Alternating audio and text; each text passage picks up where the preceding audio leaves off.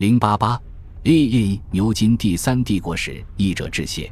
牛津第三帝国史的英文原版是研究第三帝国的经典著作，其语言之考究、史料之详实、逻辑之严密，令人爱不释手。能有机会翻译这样的作品，实属幸事。于我而言，牛津第三帝国史是一本有温度的书，正如这次翻译机会也是带着温度而来的。二零一九年。时任我校科研处长的郑成军教授，为提高我校教师的科研水平，以其丰富的经验和精准的眼光，经过考量和挑选，为我们争取到这套国外经典作品《牛津欧洲史》的翻译机会。对于这份温暖，我一直心怀感恩。欣然领命后，我开始筹备翻译这本书。工程过半的时候，意想不到的新冠疫情打乱了我原本的翻译计划。二零二零年春节，形势骤然变得非常严峻，我被迫从山东火速回京，开始另一项紧急的工作。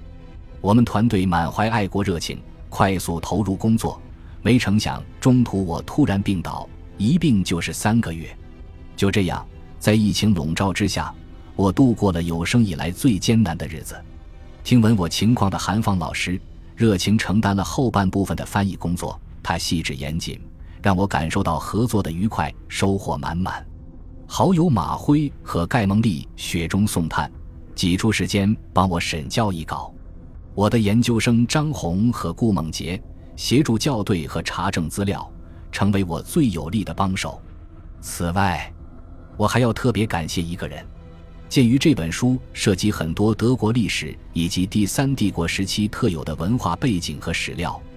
我需要不时地请教德国语言文化专家朱小雪教授。朱教授当时一边要值夜班，一边还要照顾家人，但即便如此，他也在百忙之中抽出时间帮我翻译德语词汇。白天还多次就文中的细节给我上德国文化课，每次都讲得酣畅淋漓。在不堪回首的庚子年，在病中只能靠在床上做翻译的艰辛时期，我却收获了人间最值得珍惜的温暖情谊。衷心的感谢他们。我热爱翻译，文中各处都尽心去一一查证。但由于身体状况，最后的一段工作确实是力有不逮。若本书仍有未尽人意之处，请读者们海涵。粗陋和不当之处，求教于方家，还请不吝指出。马师远，二零二一年二月二十三日，晨于北京。